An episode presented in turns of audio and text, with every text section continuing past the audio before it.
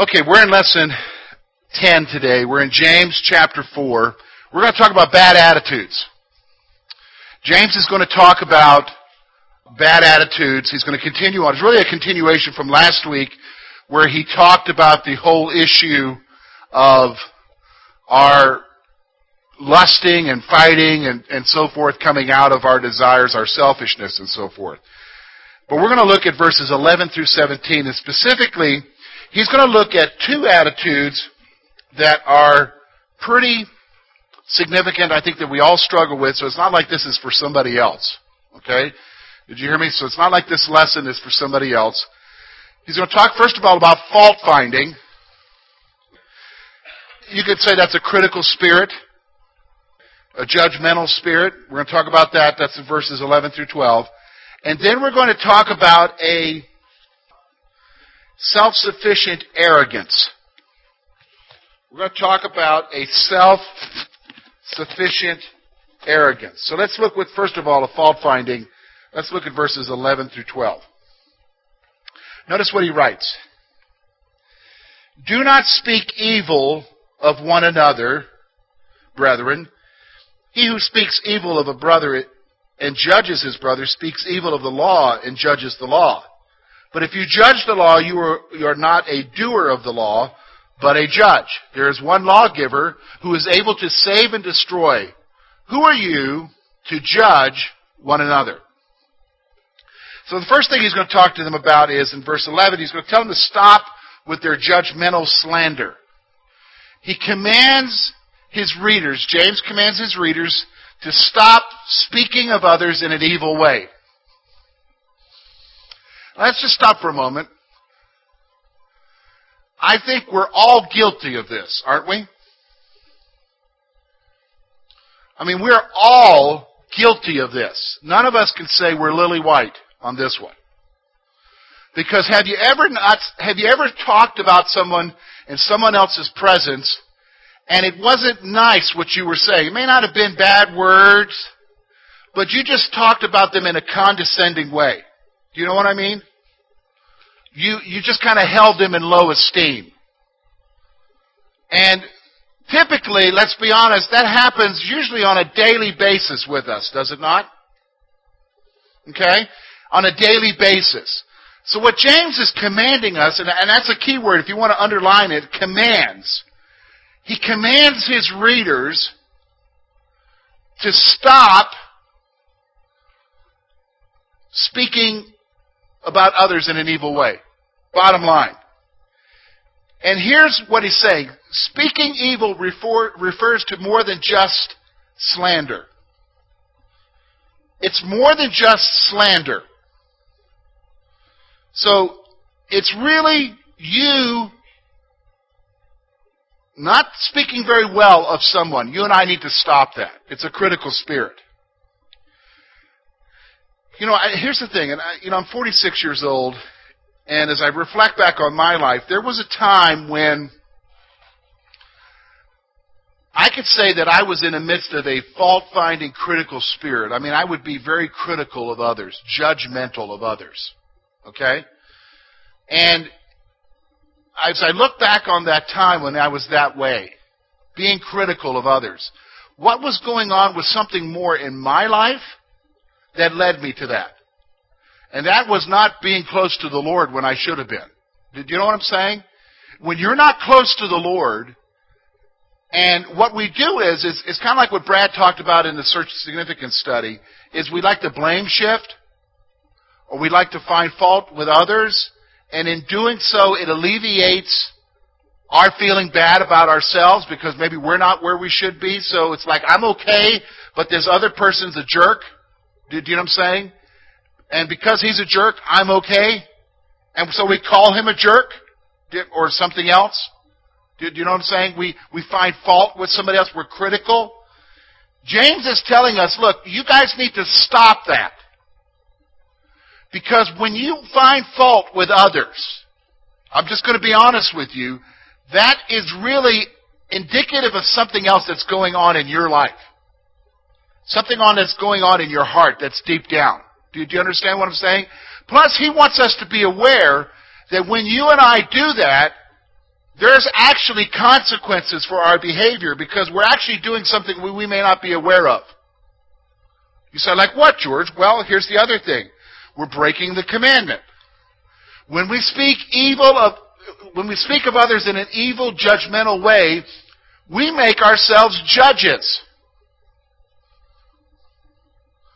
First thing he says there, when you and I speak evil of somebody else, when we talk about somebody in a condescending way, when we, we belittle somebody, or we're like, I don't understand why he did it that way. Everybody knows you do it this way. What got into his mind? You know what I'm saying? Where's he from? He's obviously not from around here. You know, you, you make yourself, what's going on there? You make yourself better than the person that you're talking about. James describes it this way you become a judge. You become a judge over that person's character. Okay? So here's the other thing he says. We are placing ourselves above others. Okay, we got that one, but notice what the second part there. And the law of God. Whoa! We are placing ourselves above others and the law of God. What do I mean by that? Well, God tells us specific things in His law about what we should do, and when I place myself in a place of, judge, of judging others by speaking condescending of them, because I got an attitude towards them, I'm placing myself even above God's law. I'm saying, in this area with this specific person, God's law does not apply to me. Do you realize that? When you say, when you speak evil of someone else, when you talk about somebody in a wrong way, you are making yourself a judge and you're basically saying that God's law does not apply to me in this area. Do you understand? Now let me ask you something. Is there any area of our life that God's law does not apply to? No, it applies in every area of our life, doesn't it? See, do you understand the seriousness of what James is talking about here? He's basically saying to us, listen, when you do this, you're placing yourself above the law of God. That's a serious thing. That's a real serious thing. Let's go on here now. What, he, what else does he say? What commandment are we breaking? We are breaking his commandment to love our neighbors as ourselves. So does everybody, everybody recognize that? When you speak evil of someone else, how are you doing with that commandment where it says, love your neighbor as yourself? Not good at all. How many of you do this in the morning? When you get up in the morning, you look in the mirror and you, and you talk to yourself and you say, how could you be such a jerk? You should have done yesterday a whole lot better. I mean, maybe some of you do that, but most of you don't, right? You avoid the mirror, okay. he avoids the mirror, alright. But do you understand? No, we're, we're, we're a lot easier on ourselves, don't we? We make, we make exceptions for ourselves, don't we? Oh, you know, that didn't go well yesterday, but you know, you need to try better today, George. But with somebody else, I don't ever want to see that yesterday happening again. How could you do that? And we speak evil. We're not loving other people like we love ourselves. We're not cutting other people slack like we cut other people, like we cut slack for ourselves. Do you understand what I'm saying? We're actually placing ourselves above others and we're breaking one of the two greatest commandments in the Bible. Remember, what's the first commandment that Jesus said? To love the Lord God with all thy heart, soul, strength, and mind. The second is what? To love thy neighbor as thyself. And Jesus said, on these two, all of the Word of God, all of the law of God hinges. So if you're not doing good in this one area of loving your neighbor as yourself, we're in trouble, aren't we? So now do you understand why James is telling us to watch what we're saying? To be careful about how we have an attitude towards others? We need to be, here's the thing, if you want to write this down in your margin, we need to be more gracious with people. Yeah, Scott. Yeah, Christians do struggle more with this than than, than unsaved people. Because in, in our culture today, unsaved people, oh, you want to do that? Fine, wonderful. That's your. You go ahead and do that. I would never do that, but man, if that floats your boat, go right ahead. You know. But Christians are more critical. That, that, that's a good observation. Okay? But if, you know, here's the thing. We need to learn to be more gracious with people. We need to be gracious. Now, of course, there are commandments in the scripture. If your brother's not doing right, you need to go and talk to him. But those scriptures tell you how to talk to him, like Galatians 6.1, if you want to write that down in your margin. Galatians 6.1 says, if, you if you have a brother who's in sin, you who are spiritual are, go to, are to go to him in what? Meekness and gentleness, seeking to restore him. To go in a loving manner to help him to do right. Not to sit there wagging the finger. And let's be honest, through the years in our church and in churches, we've suffered from the wag the finger syndrome. Have we not? Where we're wagging the finger at others. Why are you doing this? Rather than trying to help them to overcome it, we're wagging the finger. So, here's what he's saying, breaking the commandment. So now we're in double jeopardy now. What's going on here? Double jeopardy. We're acting as if we know better than God's law. We're acting as if we know better than what God's law is. What specifically is God's law? Again, love your neighbor as yourself. We're acting like we know better. But yet, here's the thing. We're acting like we're better than God's law, but here's the double jeopardy part. Yet we're revealing that we do not keep it. Yet we're basically saying we don't keep it. So, okay, let me just stop for a moment. Here's a great test. Remember, I'm the one who has been encouraging you that when you struggle with something, part of the life in a church family is, is that you're able to go to other folks in the church and receive encouragement from them or to receive uh, guidance and so forth. And I've told you before to seek out those who are spiritually mature. All right? Now I'm going to give you a test to how to find out who's spiritually mature. Watch how they talk about others. Watch how they talk about others. You may have someone that you think is spiritually mature because they're using all the Christian lingo. They can answer all the Bible questions. They can do all of that, but when they talk about people, they talk about people like they're under their shoe. You know what I mean? They're talking about people like they're some kind of doormat. They're belittling people. They're condescending of people. I'm going to tell you right now, it doesn't matter the jargon they use, how pious they ask. If they're talking about other people in an evil way, what do we see here in the scripture? It's telling us that they're breaking what? The law. They're placing themselves in double jeopardy. They're basically saying, this law doesn't apply to me. This law doesn't apply to me. So it's revealing that they're not able to keep it. So that, does that make them spiritual? No, not at all. Not at all. So here's the thing. Here's what we got to recognize. Verse 12 tells us about the true lawgiver. We need to get things into proper perspective. We need to get things into proper perspective. What perspective is that, George? Well, there's a lawgiver. And here's what he says. The one who gave the law is able to save and to destroy. He's the judge. I got to keep that in perspective. Because one day, I've got to answer to the lawgiver. Really?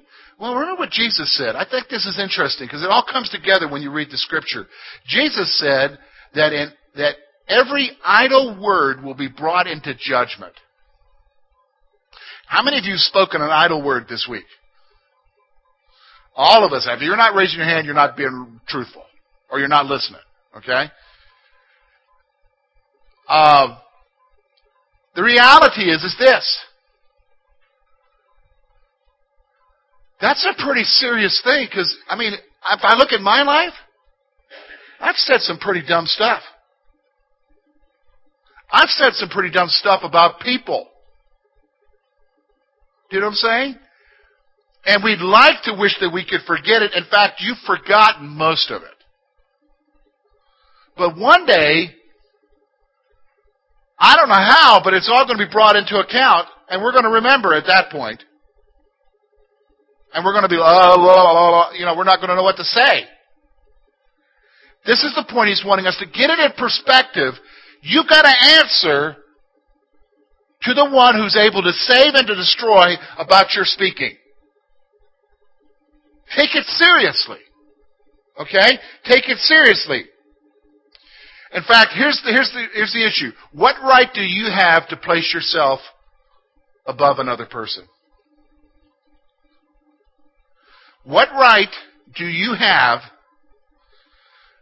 to place yourself above another person? Now, what James is talking about here, I'm going to be honest with you, is so countercultural. What do you mean by that, George? Well, we live in a culture where we thrive on placing ourselves above what? Other people. Do we not? I mean, that's our political, that's, just listen to our politics. We just went through an election. You heard this all the time. Well, our candidate studied at so and so, and your candidate is dumb. Well, yeah, your candidate studied at so and so. He got C's while he was there. Big deal. You know what I'm saying? You know, it doesn't really matter. But we try to place ourselves above others. How about this one, guys? Football season. You know? And my team's better than your team. Well, yeah, you're, you're, you're 1 in 16 and I'm 1 in 17. Big deal. You know, but hey, we're doing better than you. Isn't that right? We try to one up each other all the time. That's our culture. But here's what James is saying. James is saying, look, you've got to go countercultural in the way that you deal with each other. You've got to, you've got to quit placing yourself above other people. What right do you have to do that? The reality is, is folks, we don't have a right to do that. Here, let me go. Scott brought it up. Let me bring this one up for you. What right do you have to place yourself above unsaved people?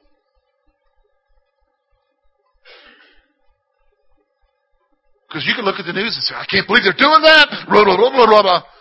Or you look at somebody else and say, look at the way they're acting. Blah, blah, blah, blah. You know what I'm saying? And here's the thing. And you think, and you're coming from the, I'm so glad I know Jesus.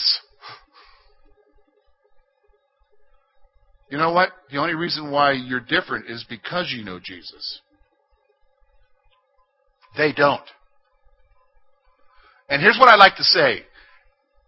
Sinners are only going to do what they know to do. That's sin. Unless they know Jesus. Do you understand what I'm saying? So we cannot place ourselves above others. Let's just stop for a moment. What's the biggest thing that the, they, that the unsaved people will say about people in church? That is filled with what? Hypocrites. Now, why do they say that? Because we act judgmental towards those who don't go to church while we ourselves still do the what? Same things. Do you know what I'm saying? We ourselves do the same things. So they're right in what they're saying. And so we're placing ourselves, that's a bad attitude. That's a fault finding critical attitude. Okay, that's the first one. Let's get into the self sufficient arrogance. We see that in verse 13 through 17. Here's what he says. Come now, you who say, today or tomorrow we will go to such and such a city, spend a year there, buy and sell, and make a profit. Whereas you do not know what will happen tomorrow. For what is your life?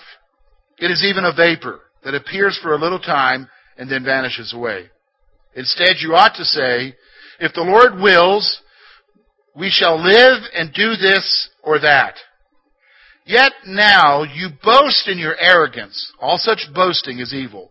Therefore, to him who knows to do good and does it not, to him it is sin.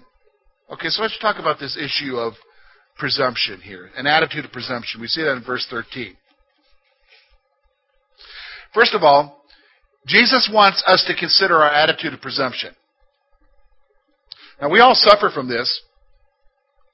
Every single one of us suffers from this. We all make presumptions about the future. When we sit there and we make plans, a lot of us make plans like we know it's going to happen. We just assume it's going to happen. We, we, we assume things because we, number one, we assume that, hey, the economy is going to get better. Do we really know that? I'm going to have a job. Do you really know that? Because I got a job, I can do this. Do you really know that? I'm going to live to be a hundred. Do you really know that? Do you know what I'm saying?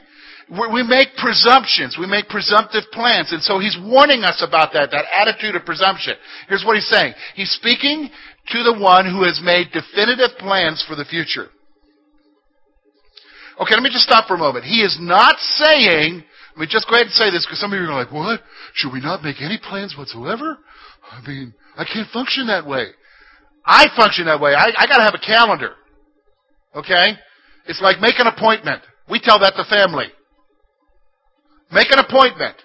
You know, vacation has got to be this week. Okay? I'm a definitive plan guy. Okay? He's not talking about that you can't make plans for the future because we couldn't function then. All right? What he's talking about is the type of plans we're making for the future and the attitude with which we're making the plans. It comes out of a, an issue of self-sufficient arrogance. Where you think you're invincible and you can just do whatever you want to do, or you're going to do this and, and, it's just, and you know it's going to happen. Alright? So he's speaking to the one who's made definitive plans for the future. Here's the other one. We have no clue concerning what the next day will hold. You have no clue.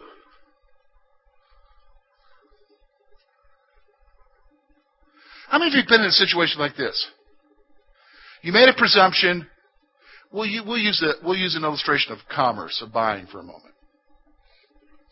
And, and you decided, man, it is time for us to get this, whatever, change the house, change some room, buy a new vehicle, blah, blah, blah. And you go and you make a presumption and you go and do it and then you've got the payment coming in because you figured I can handle the payment the way things are right now. And for like the first month or two, everything's okay. And then this, the third month, the other vehicle's engine goes out. You get an unexpected health bill and all of a sudden you got to go to the doctor and you start getting your, your payments that you got to make toward, I mean, we're like, where's this money coming from? How many of you know what I'm talking about? I'm not asking if you've been there. We all know about that. And we're like, oh man, I wish we hadn't bought that truck right now. Do you, do you understand? You don't know what tomorrow holds. The reality is, is you don't know what the next day is going to hold. How many of you know, you've probably known somebody, maybe this has happened to you, you go to work and your work tells you that day, you got two weeks. We're closing up and selling. That's happened in our area, hasn't it? You know, you know what I mean? That's happened. Some of you worked at the cheese plant. Remember that? You thought that was going to be around forever. And then all of a sudden, forces outside of your control. And it was outside of your control, wasn't it? See, you don't know what the next day will hold. You can't be presumptive. I mean, you can set plans. And we have plans. Okay?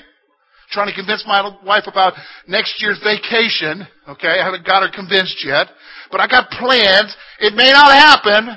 Okay, help me out. Okay. Good luck. I don't believe in luck. Okay. Life is short, and here's what James is saying. Life is short, and death is inevitable. That's the reality of life. Life is short and death is inevitable. And you know, you, you realize that more and more as you get older, don't you? When you start seeing people you love pass away, when you start seeing friends pass away, you begin to realize, man, life's too short. I mean, when you're 20, you thought you had it all ahead of you. You didn't even think about it. But man, when you're in your 40s, 50s, We'll stop there, okay? You start realizing what?